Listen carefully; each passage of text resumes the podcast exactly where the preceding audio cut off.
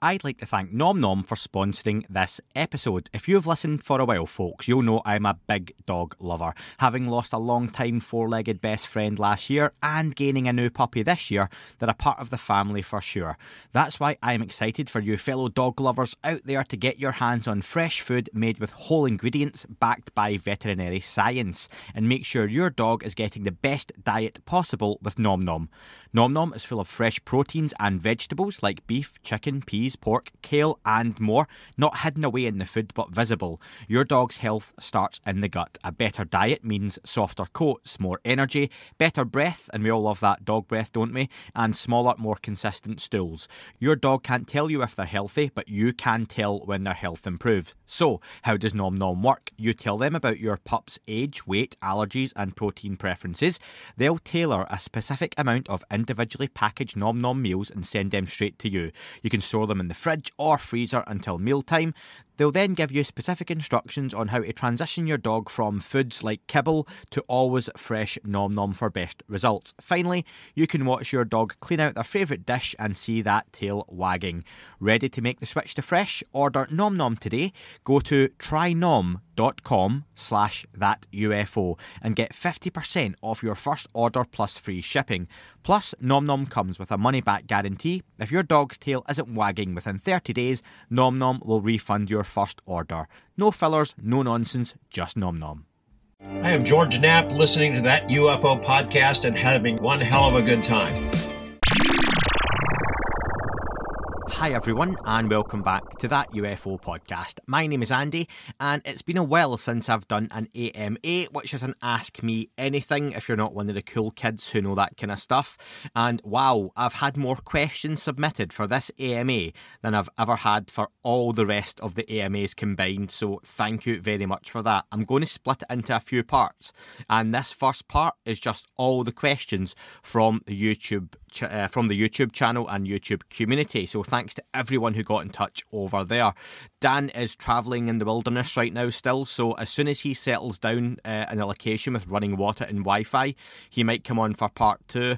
If not, he'll be on next week for the breakdown. We're just arranging some dates around that to discuss a few different bits and pieces from the news and potentially uh, some congressional hearings that may or not be happening soon. Fingers crossed for all of that. Jeremy Corbell is joining me also as a guest this month, which sure to be an interesting catch up, plus a few more interviews and shows as well.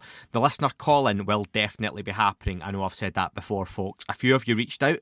Sorry it's taken so long, but I think it's good timing for this one. If you want to get involved with that listener call in, email the show ufouapam at gmail.com. It is a recorded call. We schedule in a time. I'll do the call with you. We'll have a chat then I put it together to sound like one continuous show. So you don't have to um, queue up, you don't have to sit and wait on a live, nothing like that. It's just a fun, laid back chat between me and you, discussing whatever you want to discuss. So please get in touch, and I'll be reaching back out to those who have been in touch about the listener call in very, very, very shortly. And just one more thing before we get into the questions a little reminder to please, please vote for the podcast in this year's British Podcast Awards Listener's Choice. Last year, I managed to get top 20, which is unbelievable. And thank you to every single one of you who voted. That is so hard to get because you're in with podcasts who get millions of downloads per episode that are literally run by massive corporations like the BBC and huge celebrities as well. Um, it literally does mean every single person voting to try and get back into that top 20, which helps massively with the algorithm and people seeing the pod and visibility and all that kind of good stuff. Um, so thank you very much. If you want to take two seconds to go and do that now, please feel free to pause the podcast or just do it while you're listening. Um, if you go to BritishPodcastAwards.com, forward slash voting. The link is also in the description for the podcast as well. Just type that UFO podcast, fill in your name, and then you just have to click uh, confirm on an email link. That's it. It would be hugely, hugely, hugely appreciated. So thank you very much for taking the time in advance to go and do that. On to the questions though, folks. So please send in any more you have because I'm going to drop this part one. If you hear this and think, oh, I want to get my question in, email it over. That would be much appreciated. Or stick it on the Patreon because that's where the rest of the questions are coming from. So, first up was from Bandstick on YouTube. Uh, I'd be interested to hear why you think Steven Greer's National Press Club event got essentially zero coverage in the news, while Grusch completely overshadowed it. Those testimonies were powerful and very emotional. They deserve to be talked about. Really good question to kick off. Thank you for that. Ben Peterson on YouTube made the comment to that question, and I, I feel it's a fair point. Uh, he said, Because sadly, those testimonies will never persuade Congress to take action, Grusch brought it to the front lines and made it urgent for Congress to investigate. So I'm doing these questions just off the top of my head, folks. I've, I've literally got very, very, very few notes for any of the questions, um, just kind of to jog my memory. So pardon me if it almost sounds rambling at times. Hopefully it doesn't. So I think a few issues with Steven Greer's press club event is that one, uh, Steven Greer himself is a very polarising, divisive figure.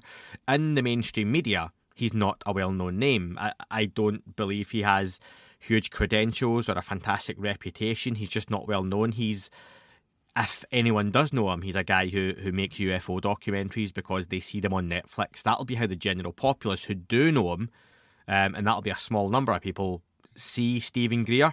So I think a lot of these things, it, it really comes down to the presentation of it.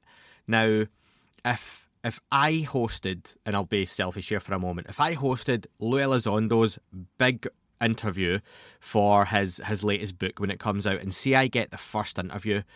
Is that the best thing to promote that revelatory book? Let's just say, probably not. The best place for that is going to be Joe Rogan. That that's just a fair point. He's got the biggest podcast in the world. That's where you want that, not just from a, a selling books point of view, but for getting the word out and for any of those kind of big revelations to really land and hit home Joe Rogan's going to get millions and millions of downloads on that. I'll be lucky to get a few tens of thousands, which for me is huge. That's incredible for any kind of grassroots podcast, which this is. But you know, you, you want to get that message out on the bigger scale.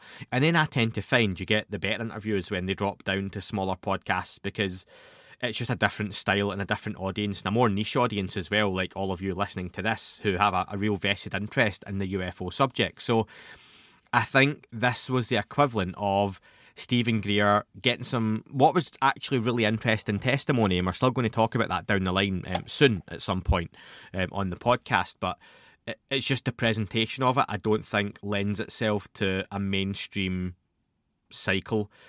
Whereas Ross Coulthart has a reputation within the media and the news media. He has contacts at News Nation and other outlets, and he has he has a platform to put out a message and it was presented in the right way. And with that kind of PR machine behind it, that makes all the difference. So yeah, if I think it's similar to like me and Joe Rogan having the same guest, Joe Rogan's going to be the place to do it. And I think Steven Greer's event, while it was maybe surprising to a few folks that it was better than expected, I just think that's why um, so yeah, I, I, might be wrong. I'd love to know people's thoughts and on my thoughts on all of this because it is just opinion. But yeah, so those testimonies I feel should really be followed up with though, and that includes the folks at AARO. But then again, we've we've heard on the the AARO and the following up of those testimonies that are, have been recorded and such, and it's not inspiring, is it? What they've done so far. So for me yeah, is that testimony really going to land, even with the folks Dr. Sean Kirkpatrick is employing over there? Hopefully, um, it, passes that and gets to Congress, and we can hear some of these folks uh, and you know public congressional hearings. That for me makes all the difference. So yeah, good question. Thanks for that. Question from uh, Mimkey. Uh, I sure would like to know what got you into this field. Maybe you've covered it, but I'm really curious if it was experience driven. Also, uh, how are you guys doing? That'll be to myself and Dan, no doubt. Uh, like in general, nothing but love from Detroit. Thanks very much. And Eric Green asked the same question. When did you first get into the subject? What caused it? I'll make this one quick because I've I've discussed this a few times. But for any new listeners, um, essentially as a kid, always incredibly interested in the UFO topic, uh, and that includes you know the kind of Loch Ness monster was a big passion of mine. Being Scottish, being from Scotland, I used to go to the library as a young kid. I would go round uh, on my bike or walk down, use the internet back in the day when it was just accessible via the library and not in my home, um, and get all kind of books and just sit and read them or, or take them out. Sometimes finishing the book on the day and taking it back. Anything with pictures was always good, and I mean I was like seven or eight years old, even younger potentially. Um, I was a bit of a geek in that sense, and had uh, first kind of big sighting as a kid. And I've said before, myself, my mum, my sister, and a friend and his mum, we saw what is the podcast logo. Well, that's a bit exaggerated in size. We saw a, a massive spinning shape on its side, lots of lights flashing around, pretty low down, about half a mile down the road, and uh, and yeah, that that was pretty incredible. And it's always stuck with me. I can still see it really clearly in my head as to what it looked like. Um, and from there, you, you, once you've seen that, it doesn't matter what comes out in the news or when you see people online debunking left, right, and centre, or if a video gets released, like the recent weaponized one with from Corbell and Knapp that turned out to almost definitely be flares, you know, pretty quickly. That doesn't dishearten me because I know what I've seen. I know what I saw, as the James Fox documentary says.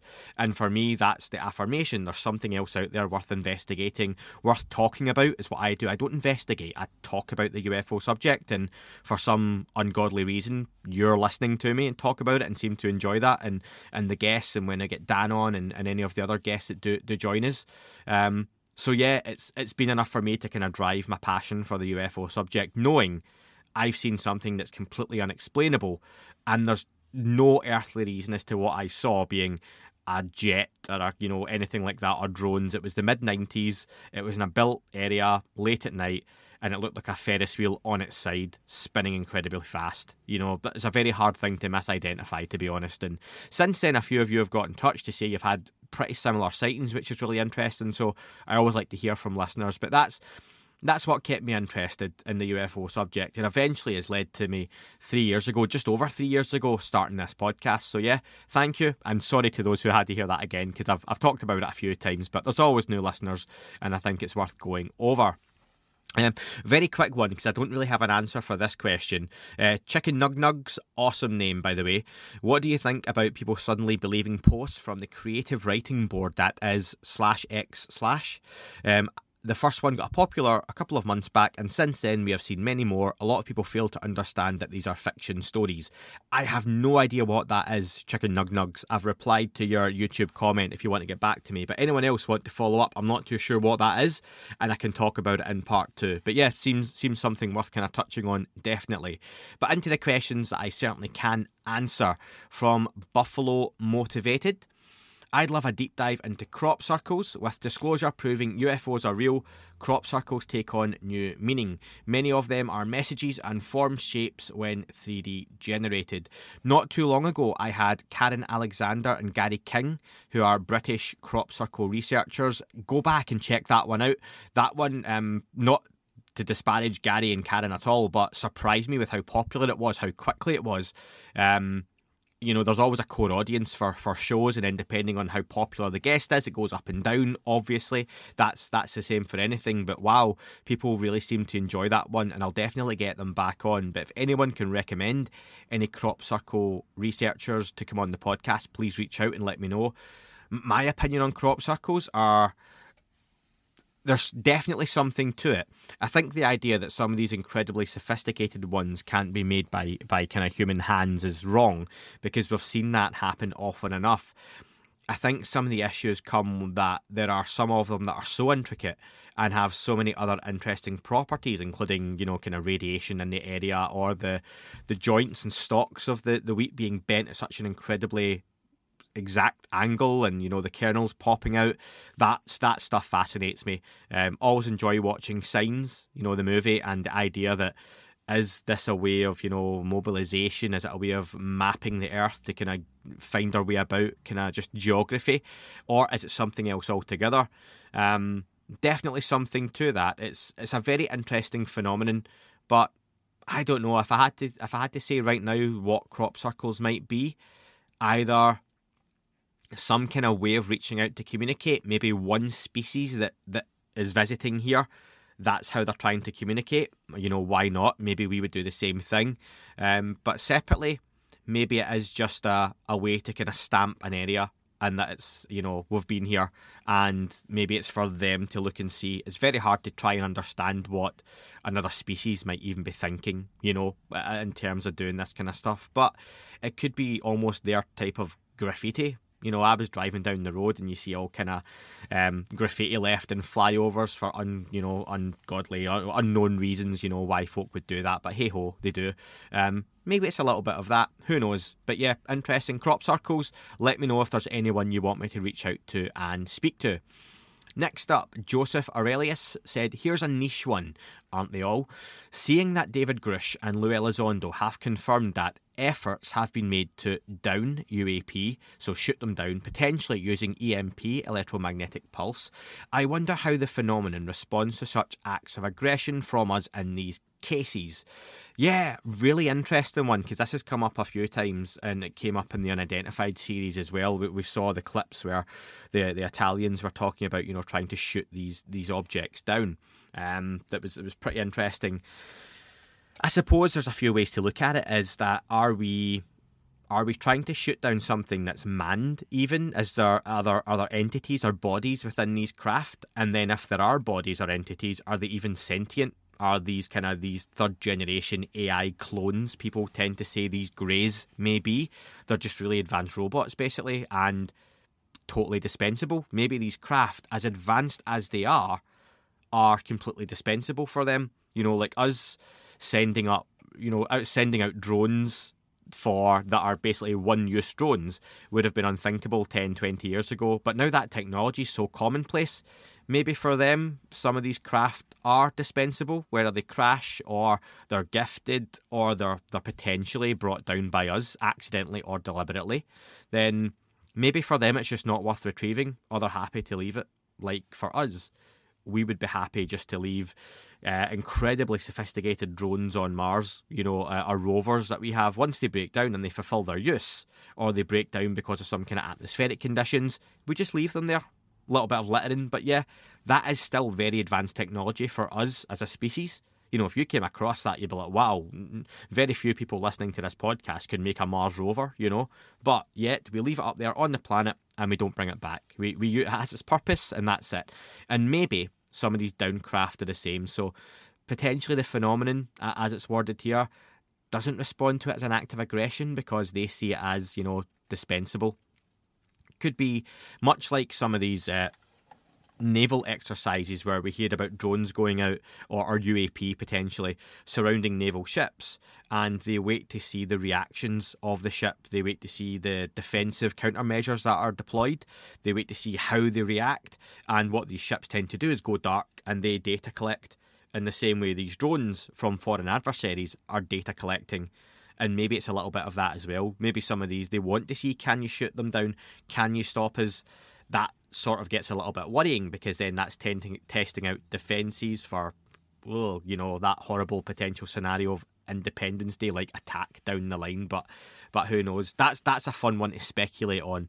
And if anyone was doing the listener call in coming up or getting in touch, I'd love to hear your thoughts on that too. So thank you. Good question.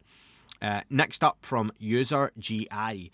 It seems to me like part of the reason for so much secrecy is the connection between consciousness and the phenomenon. Could it be possible that the more people believe, accept, expect there to be UAP, the more there will be UAP, or at least it would increase or accelerate their ability to materialise here? Any thoughts on this? Good question. Yeah, a little bit like in the Santa Claus movies when people believe Santa's sled gets powered more and more, and as people don't believe or dismiss Santa Claus, it kind of runs out of power. So I, th- I think, yeah, that's probably the right analogy to use with that one. Potentially, I think it's it's an interesting one because when you hear about people promoting CE5 events and that you can summon a craft, what if everyone just did do that at once?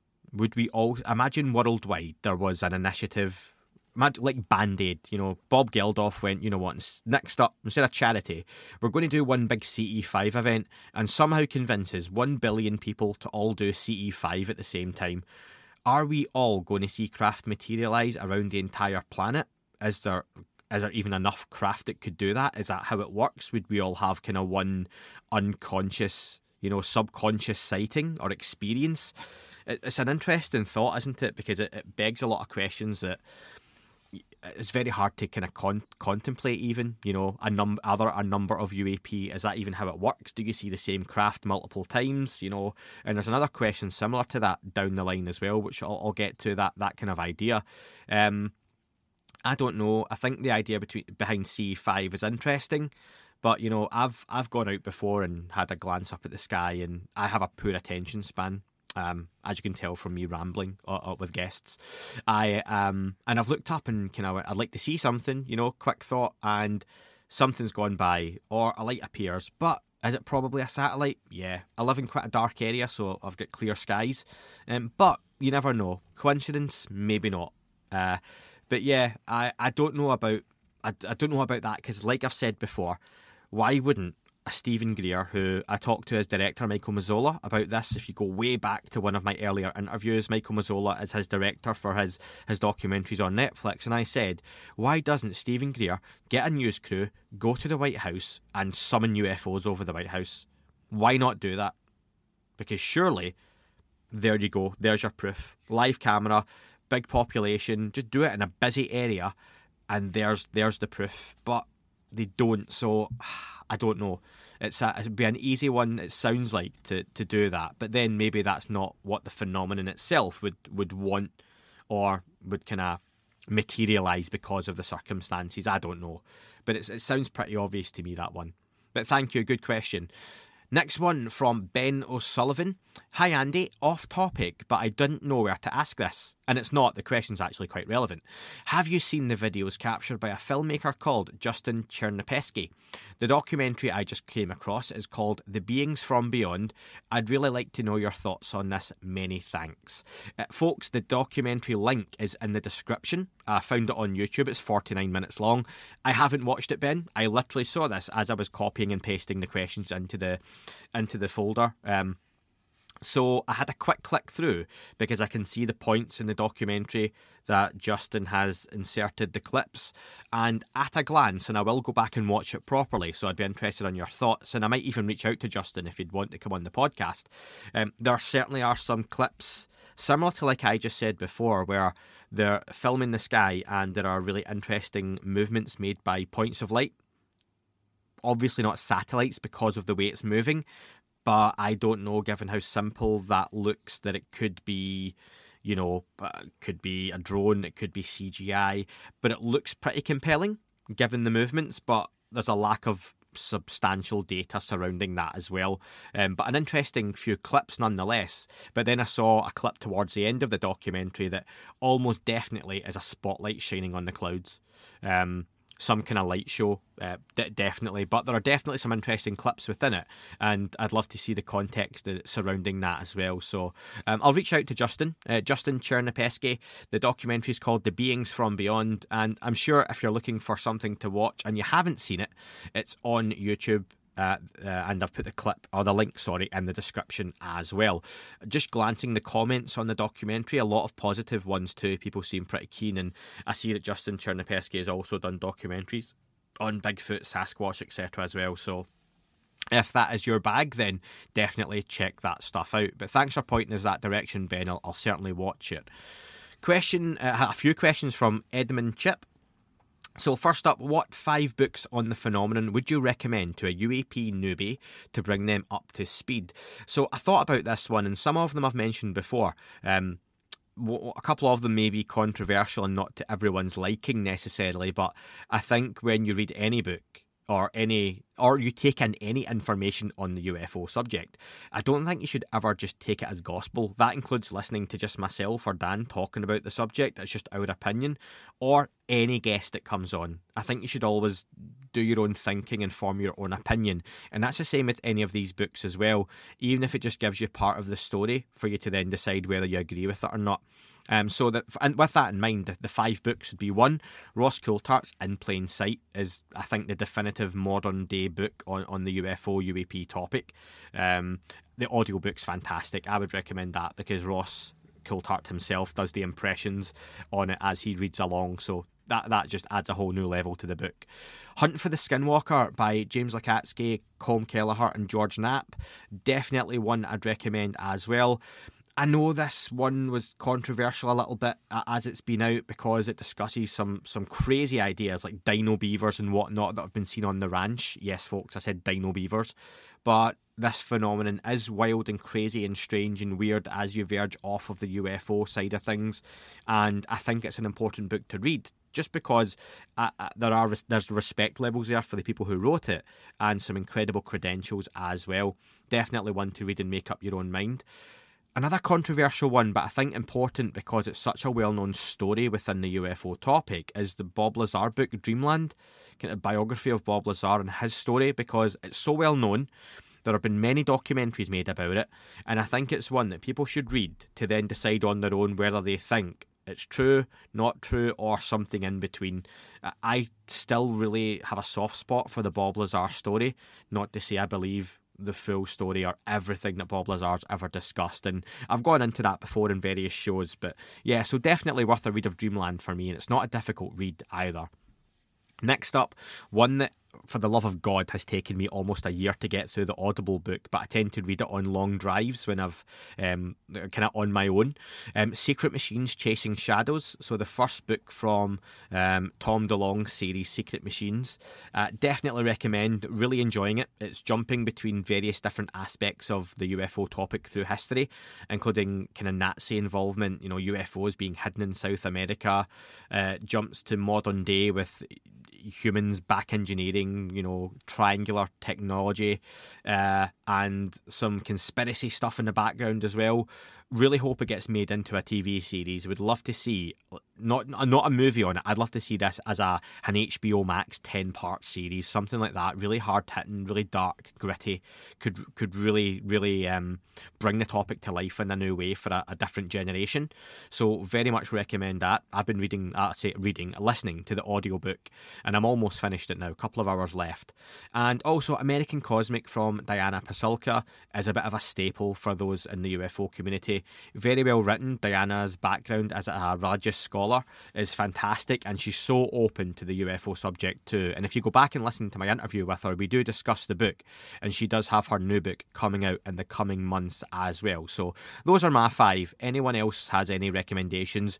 Um, yeah, stick them in any of the chats, any of the boards, or if you're in a Discord server, there's a whole section on UFO books as well. So thank you for that question. That's my my five recommendations. I'd like to thank Liquid IV for sponsoring this episode.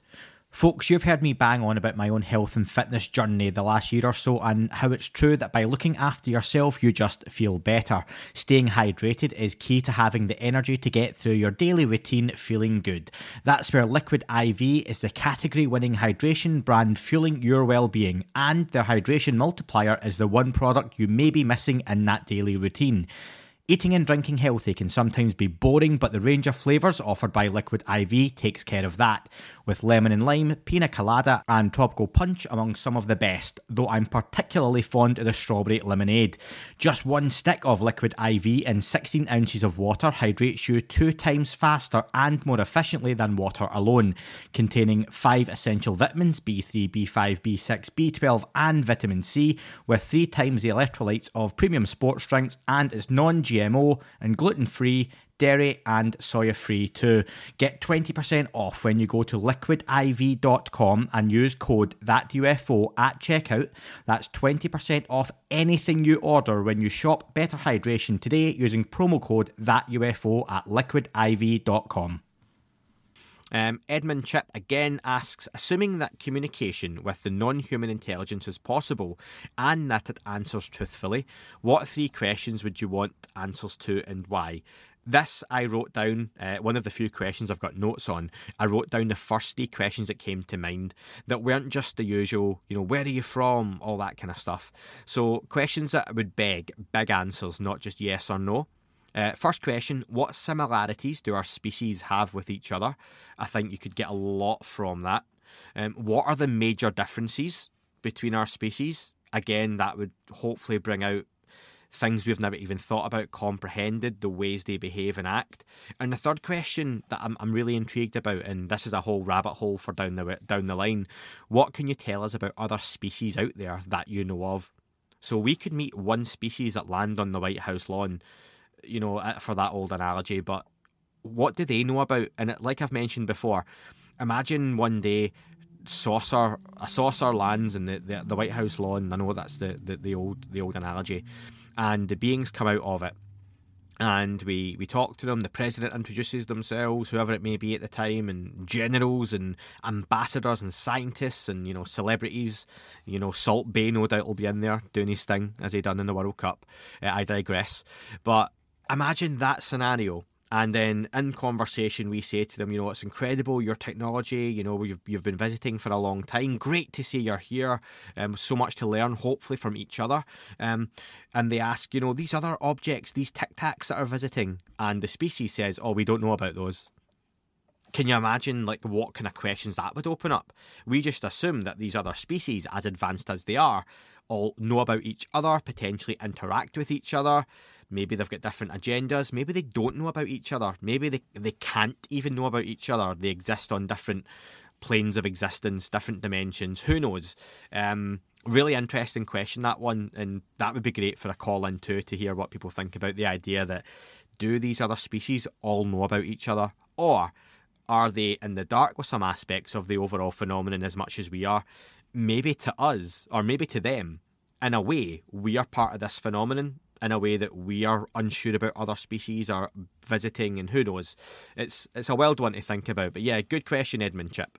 Um, ben Stone asks Am I assuming the data and information collected in each government programme studying UFOs isn't passed on to the next programme and each programme is starting from scratch again?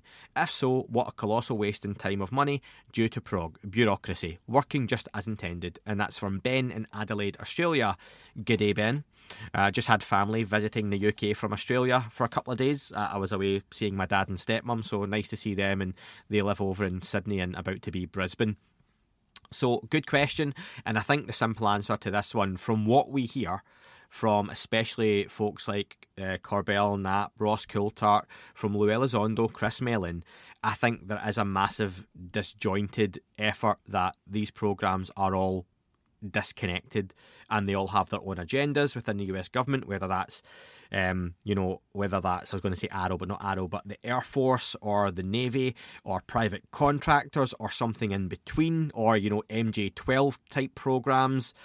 They're all disconnected. I doubt they work together, and the best you could hope for is kind of shadowy conversations in the background and the odd bit of information or knowledge sharing.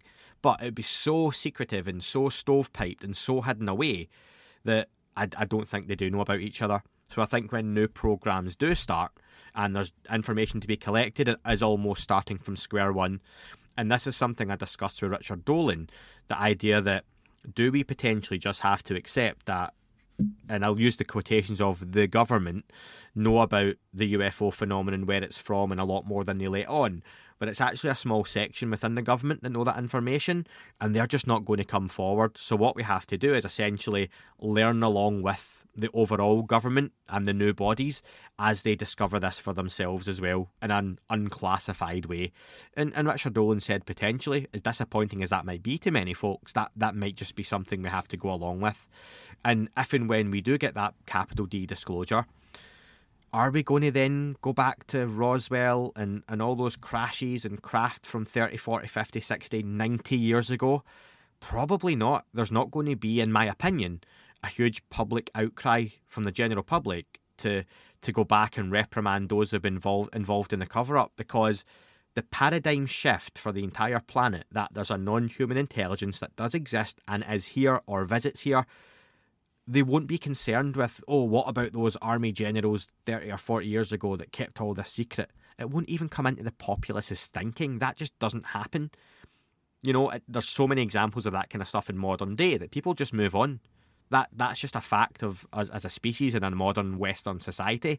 So, just again, my opinion, but I think when that day comes, all that stuff from the past, people can bang on about it on UFO Twitter, but I just don't feel that there's going to be a huge outcry for for the sins of the past, so to speak, and a lot of those will get their kind of get to wash their hands and move on or or sink away.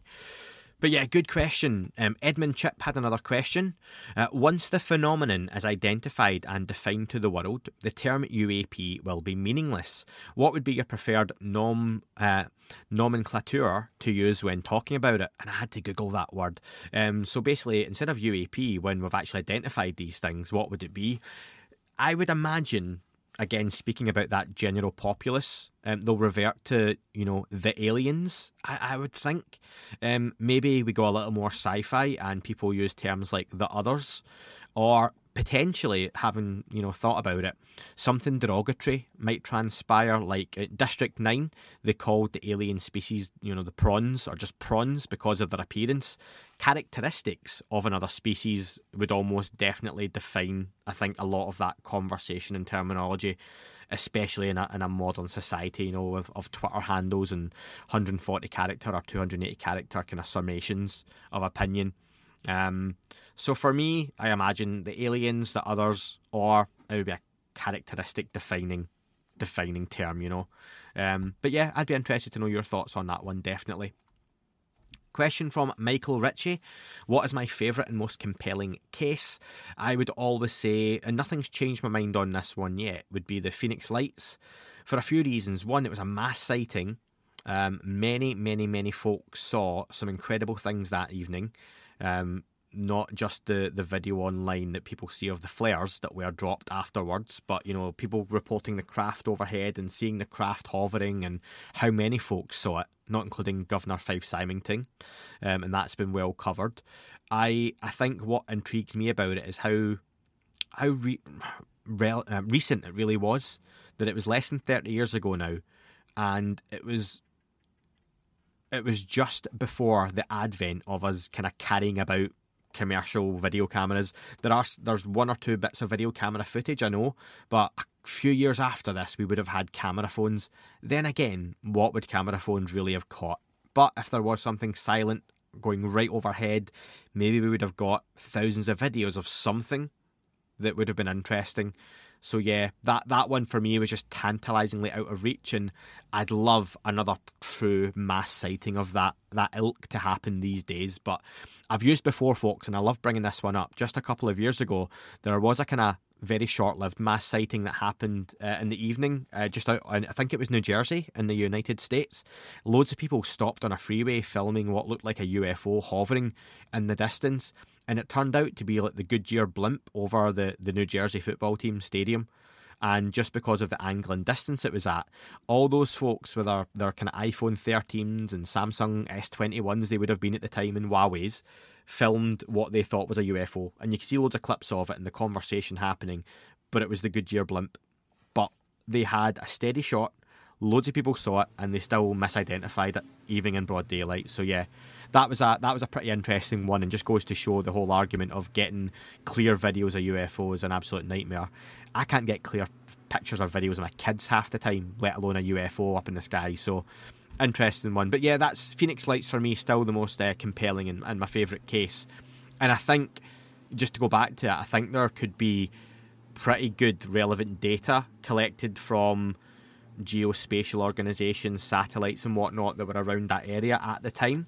Um, and maybe that information's there in the background somewhere. Who knows? Who knows? Question as we march on towards, I think, oh, the last kind of 10 questions, folks. Thanks for sticking with us. Um, Ah, but, but, but. Yeah, so from uh, Paradise Decay, thoughts on simulation theory and that all these events are being planned. Thank you for that. If anyone uh, newer to the podcast hasn't listened to my interview with Rizwan Virk, I done that a year or so ago now, a year and a half ago, and Rizwan Virk has a few different books on simulation theory. Well worth checking out. Very intelligent guy, speaks very well on the subject too. Definitely check those out. Um, for me, it's that idea of you know what is reality, and even the idea that is it that we have even if reality is as we presume it is, are we just here as some kind of experiment and it's that zoo theory idea? Is something watching us? Is this even real? What does real mean? Um, I don't think the events are being planned per se. That's that's an interesting one. Um, I do think there are other species, not just one, but multiple species, watching us as a species and have been for a long, long, long time with different agendas or ideas of how we could be either useful or, you know, gotten rid of. Because let's be honest, as a species, if we were getting a report card right now, I don't think we'd be doing on the whole particularly well, would we? Um, but it's that idea of I think I've said before about playing like a game of The Sims, as if there are a few different species all kind of playing the same game. A couple of them have lost interest. Some of them are more interested than others. Some just want to cause a little bit of chaos, and others are trying to help out and play the game properly. Um, so yeah, who knows? A little bit like the the worst Marvel movie, The Eternals, at least had the idea of you know these these gods from the past playing their part now and again within the human evolution through the through the centuries and millennia. And I wonder is that sort of you know along the right lines and i think that's tom DeLonge's touched on that sort of stuff before so yeah really interesting thank you for that question um, Jake R541 asks, What affirmation do you think Mick West says in the mirror when he wakes up in the morning? I'll just repeat what I've said before. I don't follow Mick West anymore because I think a lot of what he does is just troll people because he's very set in his ways with his opinion on the UFO topic. Um, he does some good work in, in some ways, but I don't think there's there's much background or credentials there to respect in any way outside of you know appreciating Tony Hawk's Pro Skater because I enjoyed that on the PlayStation as a kid.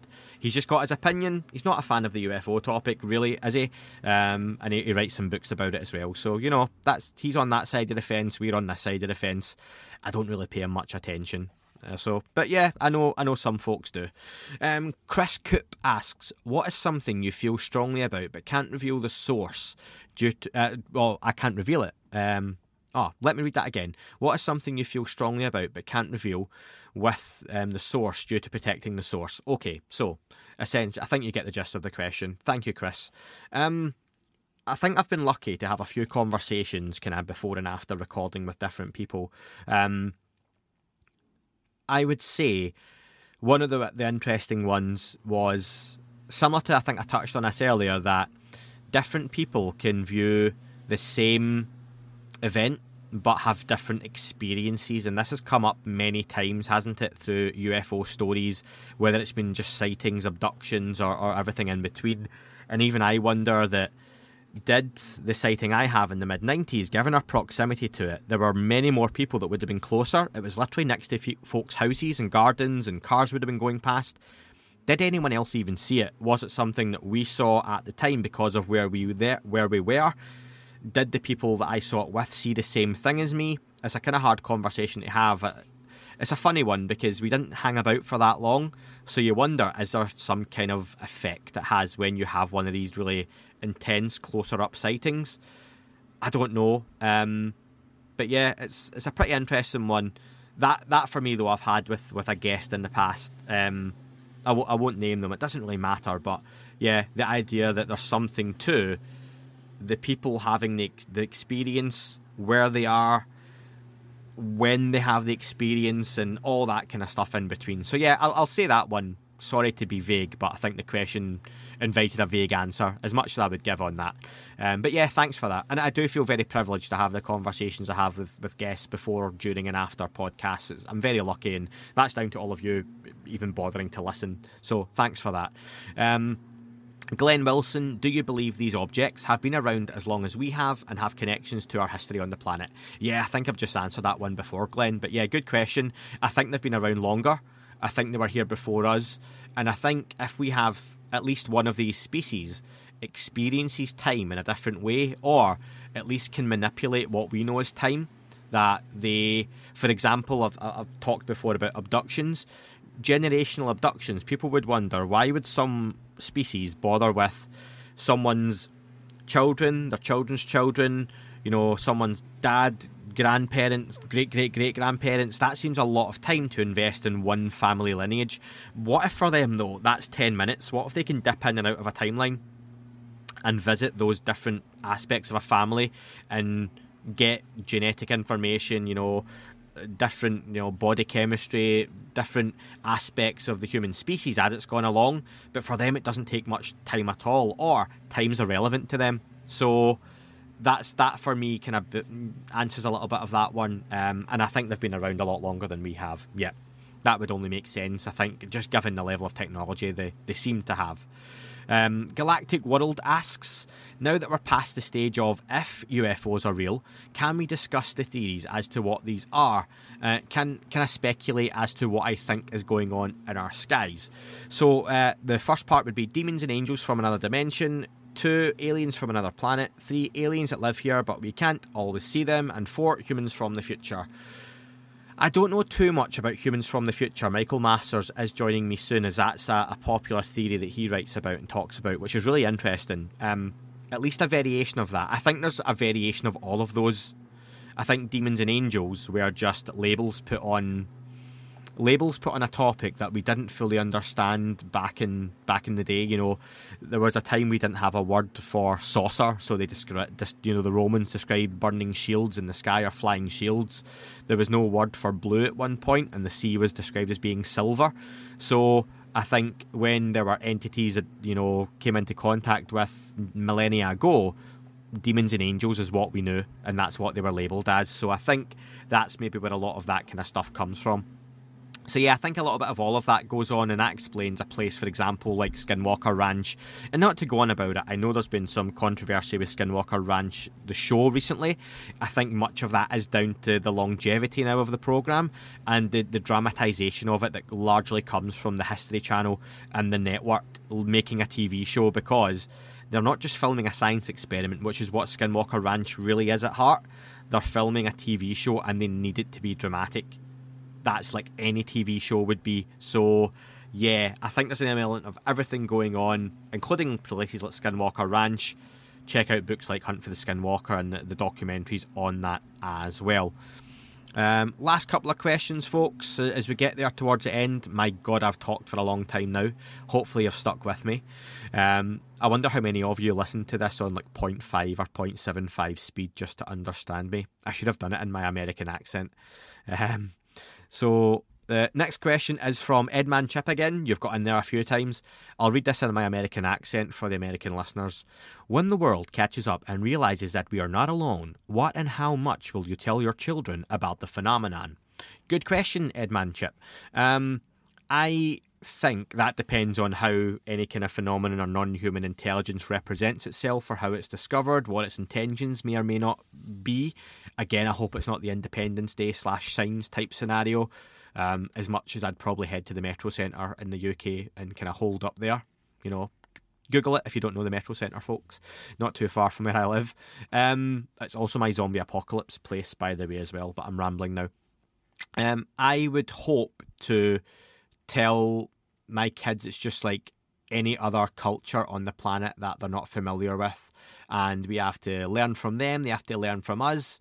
There'll be kind of a period of uncertainty, and people might be a little bit scared, but that's okay. Um, and I'd like to think they would they would cope with it well. Um, I think I would then show them some of the kind of history of the topic and subject. I think, given that their dad does a UFO podcast, they hear quite a bit about the UFO topic. And my little boy, who's seven, bless him, he um he often tells me how he subscribes to my podcast and gets kids in the school to subscribe to it as well. So, and he took a podcast sticker in one time to show them. So, I can only imagine the eye rolls that happened in the class that day. But I think my kids are pretty well versed on the kind of idea of UFOs and aliens, and I'm sure people listening to this, their kids are the same. But that'd be one I'm interested in hearing from from you, listeners and viewers. That what would you tell your kids about the phenomenon if you know that classic disclosure happened? What would that initial conversation sound like? that that would be interesting for me, and I bet kids deal with that hell of a lot better than the adults do. You know. So yeah, good question. Buffalo Bill Craplism. Is Dan a clone of Christopher Mellon? Dan wishes. Uh, no, but do you know what? What I would say, um, I've never even said this to Dan to be honest, but people like Dan and, and Vinnie Adams and, and Graham Rendell, they are the, the, the new age of kind of researchers and writers on this topic. Uh, topic. Uh, Graham, obviously, from the writing point of view, and, and Dan and Vizzy, Dan and Vizzy, Dan and Vinny with the work they've done out in Colombia with phenomenology. For a long time, I think there was the same names and faces making the same documentaries and same talking heads. And, and part of the reason UAP Media UK started was to try and just get comments in newspapers in the UK, for example, um, from a different source other than Nick Pope, because it was always the same person saying the same thing. And I think the topics moved on so much that it needed new names and faces. And in the last five or six years, I think that's where Ross Coulthart, for example, has been incredibly welcome in, in the UFO topic. Loathe him or love him, you know, he's he's making a big impact on it. And for so long, it was just George Knapp holding down the fort as such, and we need more of that. Um, Avi Loeb getting involved in such a serious way in the UFO topic, and I see people like Dan and Vinny and what they've done with phenomenology with Ash Cowie and others who were involved in the series as being that kind of new age or new wave of folks who can contribute to the topic with actual research. You know, they've went out and put boots on the ground and tried to study and investigate something and while it's a much smaller scale than what an Avi Loeb's doing with the Galileo project, I think there's always room for both ends of the scale and to scale up still as well. So yeah, I think I think folks like Dan are, are part of that kind of new age and new wave of, of researchers and, and commenters or commentators that, that make a big difference to the UFO topic. So yeah, don't tell them I said that, folks. Um, question from uh, Zhao Lorenko. Uh, I know these are impossible to answer as of today, but I'd like to hear your opinion on this topic. If extraterrestrial intelligent life turns up to be real and humanoid, and given the fact that evolution is scientifically well evidenced on Earth, what does that mean?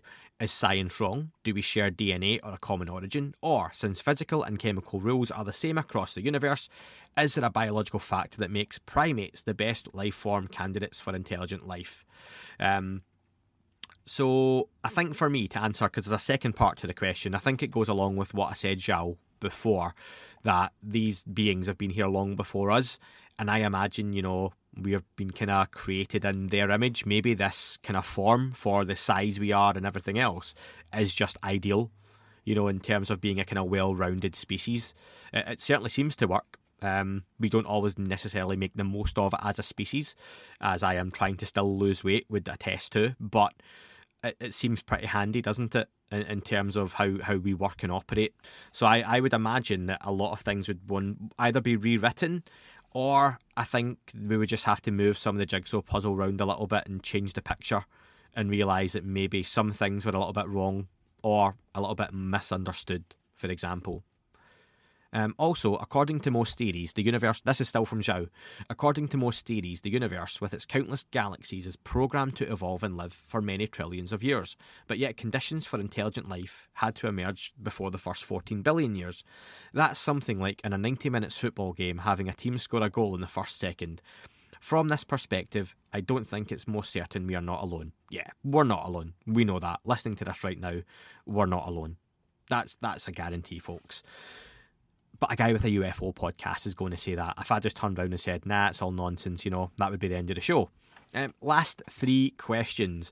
Six string harmonies. How good does it feel that the stigma artificially imposed around this topic is finally falling away to the truth? Tens of thousands of experiencers can no longer be ignored. Can we have a moment of silence for all the people who were harassed and bullied since the Robertson panel and Operation Grudge or Blue Book? Can we remember all of the people who lost their livelihoods and some their very lives in pursuit of the truth of the topic? Scientists like John Mack and Bud Hopkins, it turns out, were far ahead of their time. I think it's fair to say that the, the stigma is definitely reduced in a way, but I think there's still a ways to go. It's a little bit. I was trying to think of a good analogy for this before, and trying to remember back to you know when well, you won't know, but when my wife was pregnant, or when any you know woman's pregnant, the the idea that there's a baby growing in there, you know it's there, you know it's happening, and you can see the bump and you see the kicks, but until the baby comes out and you see the actual baby there, it's so hard to comprehend that that's what's in there, you know. And I feel that's a little bit where the conversation is at the minute where you're still waiting on the birth of this idea to be fully formed and within the public sphere. Right now, something's there and the kicks and punches are happening, but most people just walk on by and don't take notice or don't even see it. So I think the stigma is reducing, there's still a long, long ways to go though. Um, and yeah, you've always got to respect and appreciate the work that came before as well. Always, always say that. So yeah, good point, good question. Um, Yosarian or Yosarian, why would reverse engineering craft not made by human intelligences be unclassified? Seems like that alone would be highly classified information. Um, I don't think it's the idea that it's not classified. If what you're getting at here is the idea that people like David Grusch and others can come out and talk about it, they're they're not providing to the public any sensitive any sensitive means that they're they've got that information by, or they're just coming out and saying it. Uh, that that even the language within that might not be totally correct or accurate, but it points to the right sort of thing. So, of course, that kind of technology is classified, and the argument whether it should or shouldn't be is, is totally valid. But for me, I I understand how these folks can come out and talk about it because the the general public, when I mention this, or anyone I work with, for example, will say, "Okay, so where's the proof?" Oh well he's not got pictures or videos. That's it. End of conversation for them. It's just someone's story. That's it. So until he reveals sources and methods which he can't do that then becomes an issue. But yeah totally understand why that that's classified. And listen, folks, a, a, big thank you to listening. One final question, and it's a one word answer. I was asked, um, Wisney Me this time, which is very much a, a, Scottish phrase, asks, What one word would you say to Mick West post disclosure? For me, simple. If I was going to address Mick West, which I, he doesn't care about me and I don't care about him, you know, we don't cross each other's paths. Um, I would just ask the question, thoughts? Dot dot dot question mark. You know, that would be it. Because I'd like to know what people's at that thoughts might be, and I think you just have to get past it at that point. I don't know, see there's much point there of you know the sticking the finger in the face and the ha ha told you so, but who knows? Um, so yeah, that's that's it for me, folks. This was um wow, I can't believe I've spoken for this long. I hope you've stuck with me. Uh, if you're listening to this on the free platforms, you'll have heard some adverts and sponsors. It does help out the show if you can click or use any of those uh, and purchase any of the products with the discount links. Makes a small difference to me, and uh, yeah, helps keep the lights on, all that kind of jazz. So thank you very much. And if you're listening to it on paid platforms, you've not heard any adverts. You uh, you pay and you get early access, bonus content, and these shows in full as well. So thank you so so much for everyone who who does listen and who contributed to the questions. That was just the YouTube questions, folks. I still got all the Patreon questions to go through, and also any an email as well. So send them over, and I'll get that one recorded in the coming days. But thank you very much for listening. I hope you all have a wonderful weekend week whenever you might be listening to this. And if you're listening to this in the future post disclosure, I wonder how many of these questions were correct. That is all for this week's show. Thank you very much for listening. Please remember to leave the podcast a review on your chosen platform. You can like, retweet, and subscribe. That would all be very much appreciated. The shows are being uploaded onto YouTube as we speak more and more. You can sign up at patreon.com forward slash that UFO podcast to access the shows ad free as well. Please get in touch on Twitter, Facebook, Instagram, that UFO podcast of course, on Twitter, it's at UFO UAPAM. And again, folks, as always, keep looking up. You never know what you might see.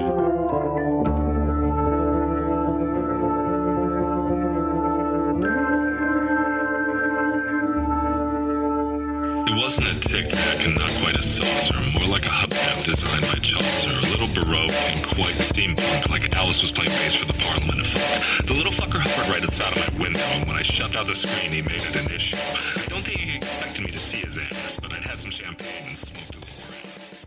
I'd like to thank BlendJet for sponsoring this episode. Private contractors are feeling the heat to release their secret UFO tech, but that's not a problem for the folks over at BlendJet, as the BlendJet 2 portable blender is spotted regularly in full public view.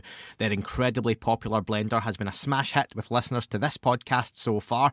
There are plenty of reasons to get on board with the BlendJet 2 portable blender, including the BlendJet 2 is portable, so you can blend up a smoothie at work, a protein shake at the gym, or or even a margarita on the beach. It's small enough to fit in a cup holder, but powerful enough to blast through tough ingredients like ice and frozen fruit with ease. BlendJet 2 is whisper quiet, so you can make your morning smoothie without waking up the whole house. Lasts for 15 or more blends and recharges quickly via USB C. Best of all, BlendJet 2 cleans itself. Just blend water with a drop of soap and you are good to go. There are over 30 colours to choose from. The only disappointment for me is there isn't an option for spinning bright lights, so I go for the urban camel print as a personal favourite.